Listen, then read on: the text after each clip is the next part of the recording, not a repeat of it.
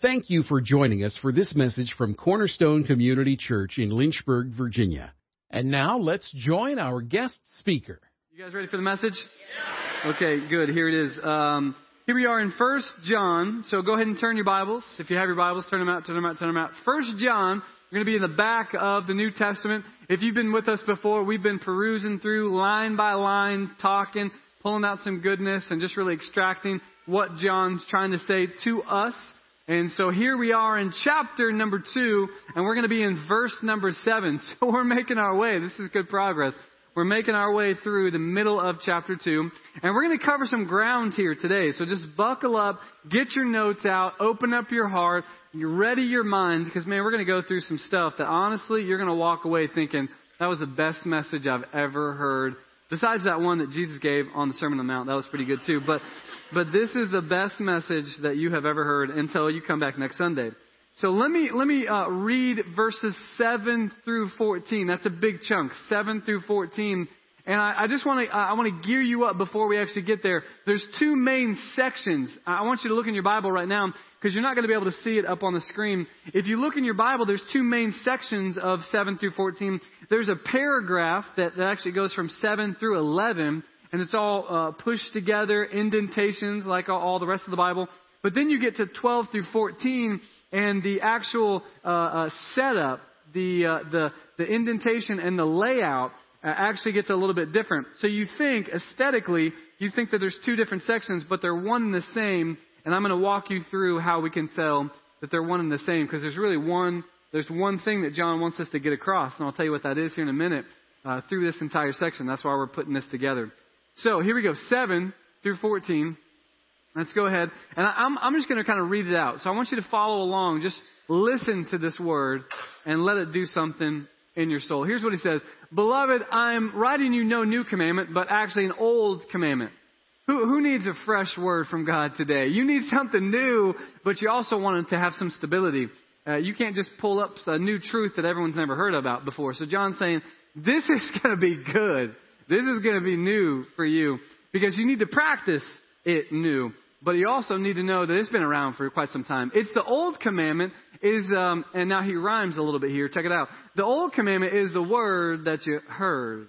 You like that? Old school John bringing in some rhythm. Verse 8, at the same time, it's a new commandment that I'm writing to you, which is true in him, in Jesus, but it's also true in your community the, the fact that what the, this truth that I'm about to tell you is found in Jesus, but it's also found in your community. And, and that truth is actually dispelling darkness. Darkness is passing away, and the true light is coming, and it's already shining. Verse 9, whoever says that he is in the light hates his brother and still is in the darkness. That's a truth that we heard last time, but he's reiterating. Whoever says he loves his brother abides in the light, and in him there is no cause for stumbling.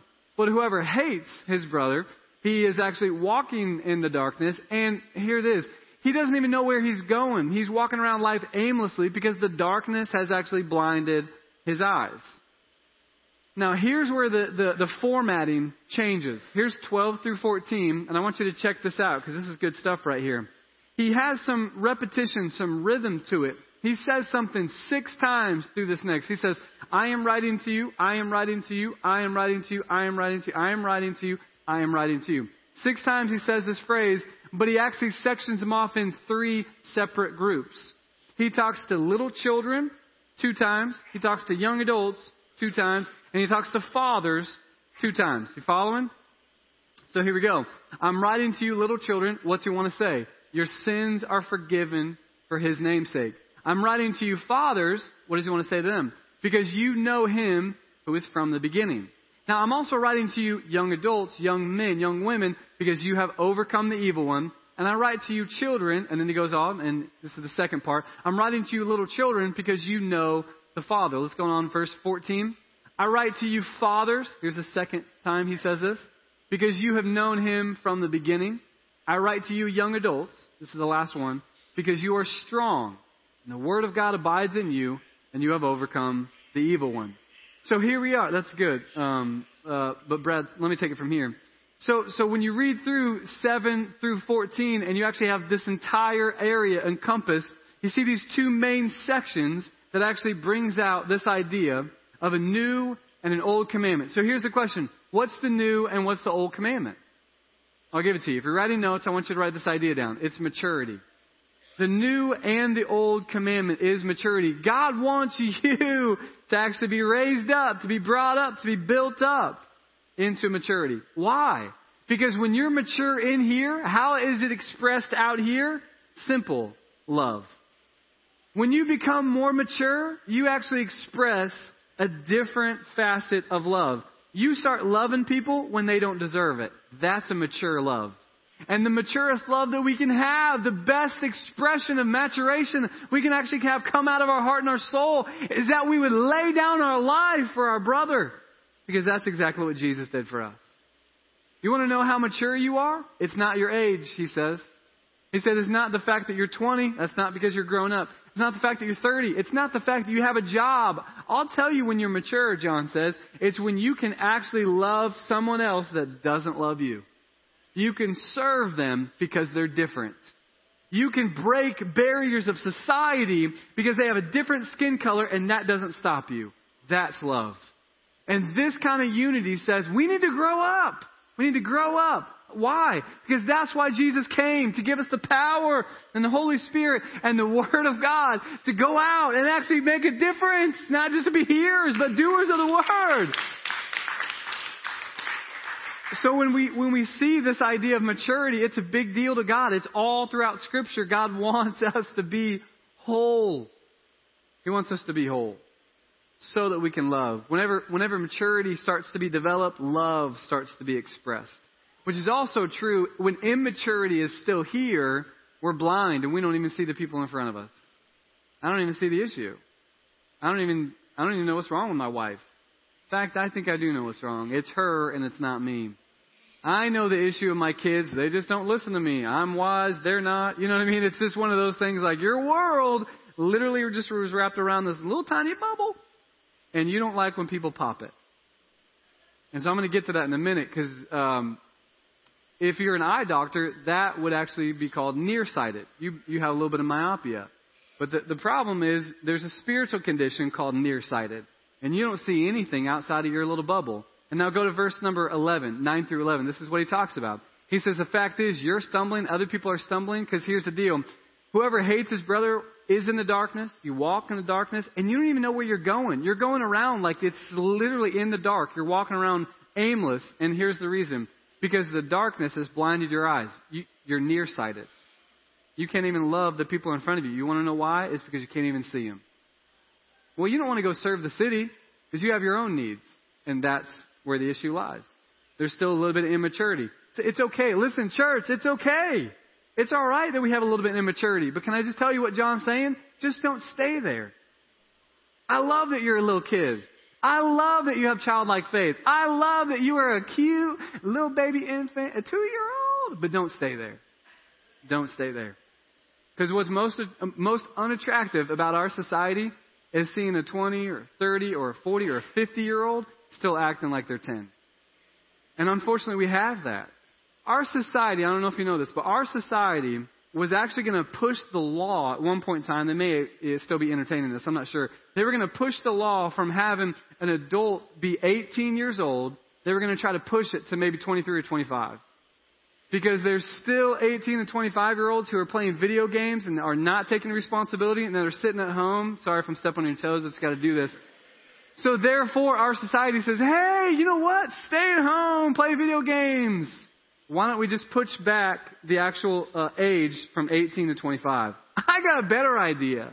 I think we should take the Word of God, allow it to abide in us, take responsibility, and actually start living our lives like it's supposed to be lived. And that's and that's where, that's where John gets to. We just need to grow up. I love that you're a kid. Listen, I got a three and a six year old. I love them. But you better believe me, when the time is right, they're about to be going out of the house. You know what I mean? Anyway.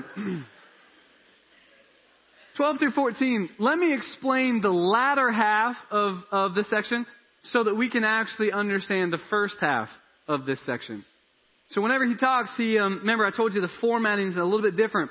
He actually says six times, I'm writing to you, I'm writing to you, I'm writing to you, I'm writing to you. And then he sections them off in three different groups. Fathers, young adults, and then also children. So here's our first group. He says to um, to the children, he says two things.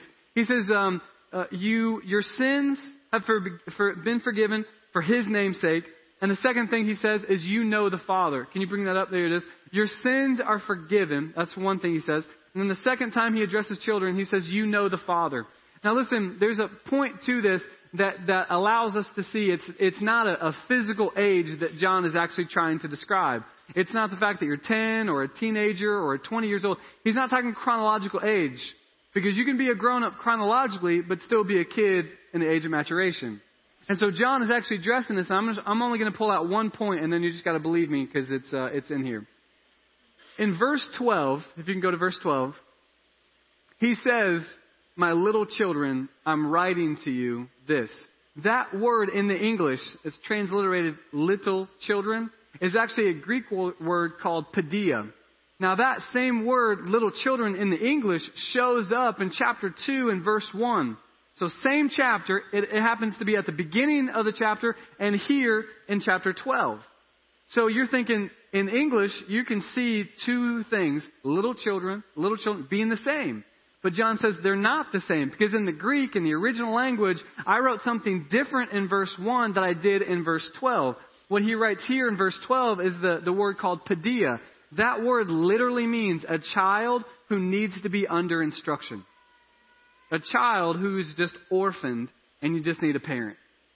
A child who doesn't know his right hand from his left and needs to know this is what food is, this is what protection is, this is what love looks like, this is how you get raised up. You're my son, you're my daughter. It's a child who is just immature. And it's okay because we all start there. We just can't stay there. Amen? So that's how we know John is actually talking to us in this particular section. So now let's, let's look at what John says two times to little children. He says, your sins are forgiven and you know the Father. Now why would he write this? Because parents, can I get your attention? If you know anything about raising little kids, you know they're really good at being really bad. They just come out of the womb, and their first words probably no. You know, because rebellion is, is starting to, to fit you up. And they push boundaries. They, they mess stuff up. You give them a little bowl of Cheerios, and they throw them. You know what I'm saying? That's not where that goes. Whatever it is, when they first start growing up, they just mess up. Now, no parent in their right mind is, is gonna, is gonna be angry at some kid at that age messing up. You wanna know why? Because it happens. It happens. But here, let me just tell you, as parents, Here's what we do. We look at our children when they mess up, when they fail, when they're embarrassed, and they look back at you because they know when they've done wrong. They look back at you and they need to know one thing. Are, are we okay? Do you still love me? As a father and a mother, after a kid messes up, they're going to look back at you as their parent and just say, How are you going to react? Am I still who you say I am? Am I still here? Did I break this relationship? So here the Father, God, says through John, He says, Your sins are forgiven. And I, I talked about this uh, last week, but just a quick clarification. And I, I'm going to use the illustration in parenting. In parenting, uh, as a parent, don't ever say to your kid, You're a bad kid. Uh, you, you, you're a bad daughter. You're a bad boy. Don't ever say that. Separate the two. You're for them, but what they, what they did was wrong. Buddy, you're a good boy, you're a good girl, but the decision that you made, that was bad. So that, if you can pull that back up, that's where the, the delineation actually comes from. Your sins, what you did, that's cleared because of Jesus. But at the same time, I'm going to raise my kids up and let them know you can't push that boundary. You can't do that. That's not respectable. That's not honoring. I'm going to, I'm going to teach you the ways. But at the same time, you need to know something. I'm for who you are. I am for who you are. And so every time a kid does something wrong, oh man, I messed up again. Are we okay? And God says, Your sins are forgiven. We are definitely okay. Because I dealt with what you did wrong with Jesus. So this is great. And that's how, the second thing he says, that's how we get to know our Father that we have a heavenly Father that actually is that good that wants to be our Father. So that we can walk through life knowing that we're loved, appreciate it. Just make sure that we don't stay there. Can I tell you the warning that's all throughout Scripture? Like in Hebrews 6, it says we actually should be moving on from the elementary teachings of God. So if you constantly need to know, are we okay? I need to confess my sins. I messed up again. Please, God, forgive me. If that's where you are, you need to move on from the elementary things. You need to move on from pure spiritual milk so that you can go eat some meat. Chop it up yourself, buddy. Chew it up. Get some teeth. I want you to grow up. Take some responsibility so that you can actually be who God's called you to be. I love that you start there, just don't finish there. Here's some of the things that we do as children in the faith with our sin. Uh, we lie about it. We, we do something wrong, we get embarrassed, we fail, and we just outright lie. Or we blame someone else, or we just tuck it away and we hide it. Did that happen? No, that didn't. That didn't really. that didn't really happen. That didn't really happen. Out, we just outright deny it, or we just diminish its significance. And the example that I've been using is a, a guy who uh, just expresses um, what he's been up to. Well, marriage isn't, you know, awesome, but, you know, whose marriage is. So I've just been talking to this girl at work. It's really not a big deal. You know, we work together. Whoa, stop. Stop. You're diminishing the significance of what you're tapping into right now. Bro, you're married and you're talking to somebody at work as your as a friend, dude to dude, man to man. I need you to do something. Uh, a, listen to me. Stop. You need to quit your job. You need to get a new department. Do what you need to do, but get away from that. Because the, the person that you have at home, your wife, is better than the one you're talking to, and she deserves better. Secondly, if you're not going to listen to me, I need you to meet me at 3 a.m. at the alley, and then we can talk. You know what I'm saying? That's how guys deal with things. Uh, words aren't working. Meet me in the back alley at you know 3 a.m. and we'll figure this thing out because you will never be doing that again. That's what guys need to hear. We just need to put some action to it. However, if we're still meddling with our sin and we're still lying about it, we're still blaming others, we're still hiding, we're just children in the faith and we need to grow up. We need to grow up so that we can actually raise up some others who can grow up themselves. And so when we see this, it's amazing what happens. I mean, uh, listen, let me give you a story. Because as, as kids, it's funny, but when we're adults, it's not. Uh, not too long ago, like literally not too long ago, we were uh, in the backyard and um, so it was, it was myself, it was my wife, and it was my three year old son. It was just the three of us because uh, my daughter, she's six, my daughter had gotten picked up by my mother in law, so they had been gone for like maybe an hour or two before that. So it was just the three of us. It was my wife, myself, and my three year old son. I was cooking on the grill, and my son was going to play over in the dirt uh, kicking over rocks, digging stuff, getting dirty, doing what boys do, you know. And uh, so I was going over to play with him, and then I'd come back and check the grill, come play with him, and just kind of go back and forth. But there was at one time where I was going over to to go cook, and my son had gone over to play. He was there for a little bit, and my my wife had walked up to my son. Parents, you're gonna love this.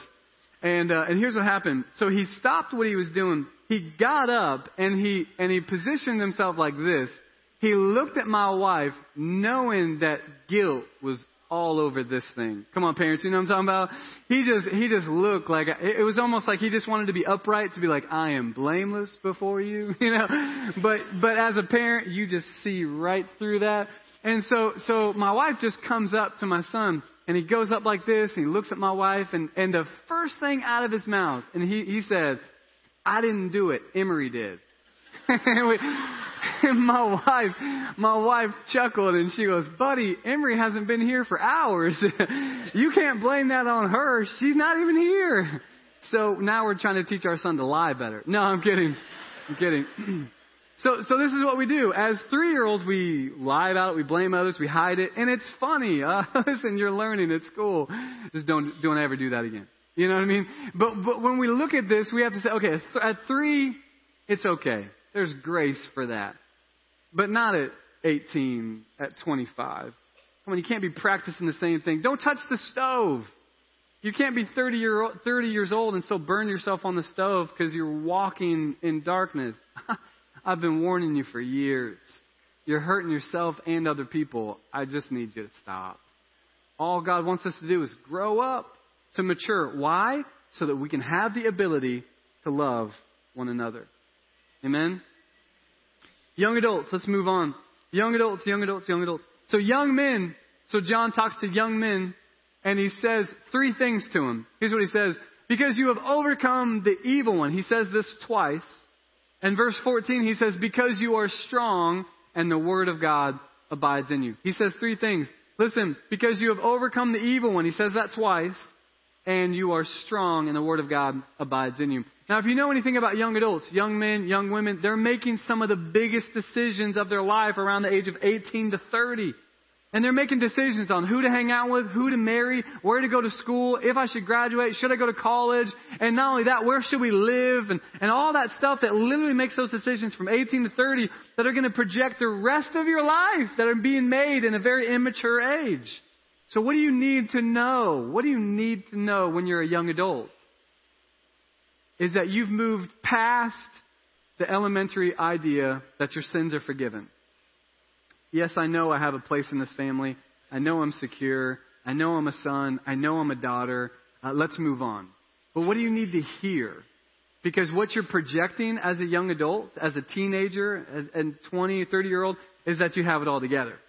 Uh, when you're a young adult, you're like, hey, I'm, I'm good. I'm strong. I'm young. I'm vibrant. I'll fall, but I'll get back up again. Where are you going to go to school? Well, here's where I'm going to go to school, and this is what I'm going to do. This is what my life is going to be like. You ever have one of those people who are young adults and they look at parents and they say this? when I have kids, my kid's not doing that. And so as, as wise parents, we look back at the young adults who say that and you're like, just have you a couple. Just have you a couple and then say that. You know what I mean? Like, don't judge when you're not in that season. You have no idea. I'm just trying to survive, bro. Coffee and sleep is the only thing I'm trying to go off of. And so when you go through a young adult, you think you know everything. You think you're strong, but John knows better. This is the most insecure time that you've ever had in your life. You have so much inadequacy inside that you're trying to let everybody else know that you're strong, but you're not. So John says, you are strong. He wants to speak to who you are. You are strong. But can I tell you something? There's a clarifier here. There's a comma. You are strong because of what God says about you. Not what the world tells you. Not what man says, what God says. Not the popular opinion. Man's opinion doesn't have anything on this. So when you get to this point, he says, You're strong. You need to know that. He goes, Yeah, I know that. No, you don't. You're strong. Strong. You are strong because God says you're strong. You're a son because God says you're a son. And if God is for you, come on somebody, who can be against you? Now the world is against you at that point in time. But you want to know what happens when you start walking in your true identity? You get rid of the insecurity that's inside of you and you start walking in a place, you start walking like Jesus did. You start walking and talking with authority. And here's what happens. You, you don't like, um, you, you, don't, you don't, you don't pedal around. You, you don't tiptoe into a room. You walk into a room. Now I know who's here. I'm not a big deal. I'm humble, but the God who is inside of me, He's the big deal. And He's called me to go take this ground. And so that's why the significance of this, check this out. Because you have overcome the evil one. So you, you don't step just to step. You actually know the position of Satan. His head is under your heel. So you don't just pedal. You stomp. This is the way that you're walking. As young adults, we actually need to know this word abides in me. I'm going to walk differently. I'm going to have a purpose. I'm going to know where I'm going because that's what Jesus did. He fixed his face like flint. Jerusalem, the cross is where I'm going. I don't know what you guys say, but this is my purpose to die for you to lift you back up. That's what we need. An unresolved purpose. God, why am I here? That's the question of young adults. John says, I'll tell you, you're going to overcome darkness. You are a part of a bigger picture. It's not just you, it's you and an army of other people. So stay strong. You are more than conquerors. Get in the Word and allow His identity to rest inside of you until you believe it. And then he talks to fathers. This third group, he talks to fathers. He talks to them twice, but he says the same thing. He says, You know him who is from the beginning. He says that two times one in verse 13 and one in verse 14. I believe he, he simplifies. He, he just scrapes all the other excess off. And he, and he doesn't say a lot of things to children. He doesn't say a lot of things to young adults. When he gets to the fathers, he said, I just have one thing to tell you. Because one thing is important. Do you remember that Jesus said? Mary, Mary, listen. There's one thing that's important. Doing things is fantastic, but being with me is the one thing that nobody can take away. And so here he speaks to fathers, mothers, spiritual parents, and he says this one thing is important that you know, fathers.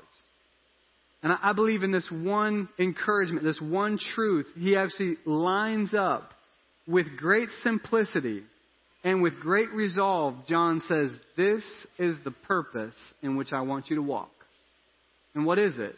It's simple that you would walk with God from the beginning until the very end. You want to know the greatest part about elders, about uh, fathers, about grandparents? Is that they share stories with us to a younger generation that we can learn from. Not necessarily stories just about how to budget. I'm talking about stories of how to believe God. Stories to actually guide you and how God has guided them. I want to hear John's, I want to be around a campfire and hear John actually talk about the stories of walking with Jesus. Because John can honestly say, I'm a father because I've known him from the beginning and I'm still walking. I'm still walking. You know, some of the greatest heritage, some of the greatest legacy that fathers will ever leave isn't what they do, it's what the people that they raised up what they can accomplish.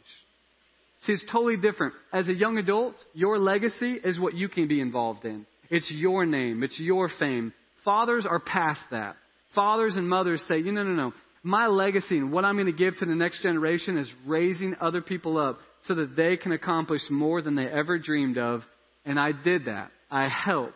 I loved on them. And I served so that they can do that. Let me put it like this. Young adults, want to actually be on the front lines. They want guns. They want swords. They want to go fight. They want to go make a difference.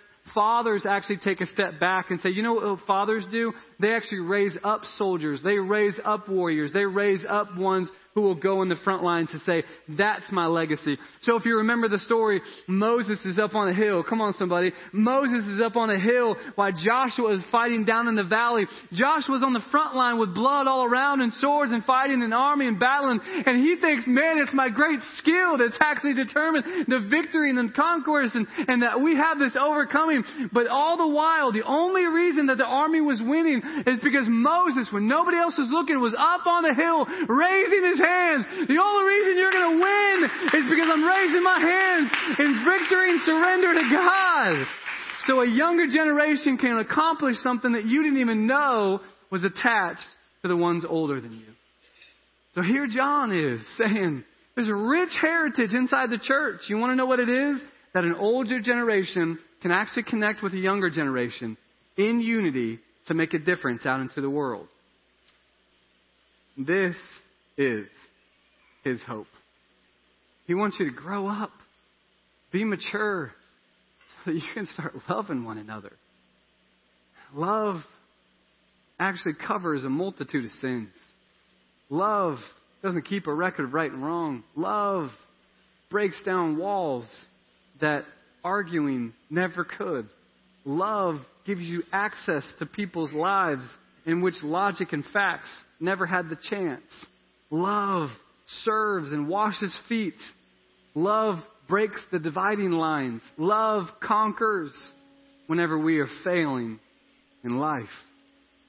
And you can't love like this until you start to realize the need and the cost of maturity. And John says, I hope that you walk around, that you grow up, and you're not nearsighted. Because when you get nearsighted, you only see the things around you.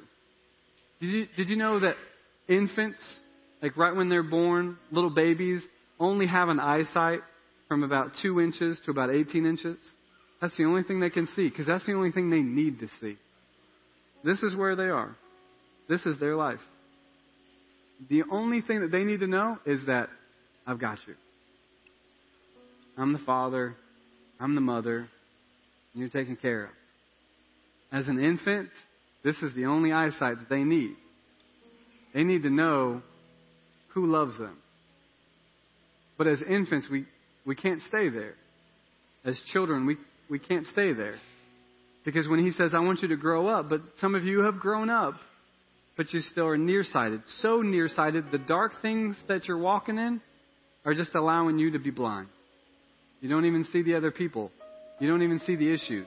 You don't even see the problems. You don't even see what you could have access to if you just opened up and see. And John says, I want that for you. I want that for you. More than anything, I want you to be able to love. You want to know why? Because loving someone sets you free from anything else. It's amazing. You don't, you don't feel suppressed. You don't feel like you're in jail. Loving someone sets you free. And Jesus says, And when I set you free, you will be free indeed.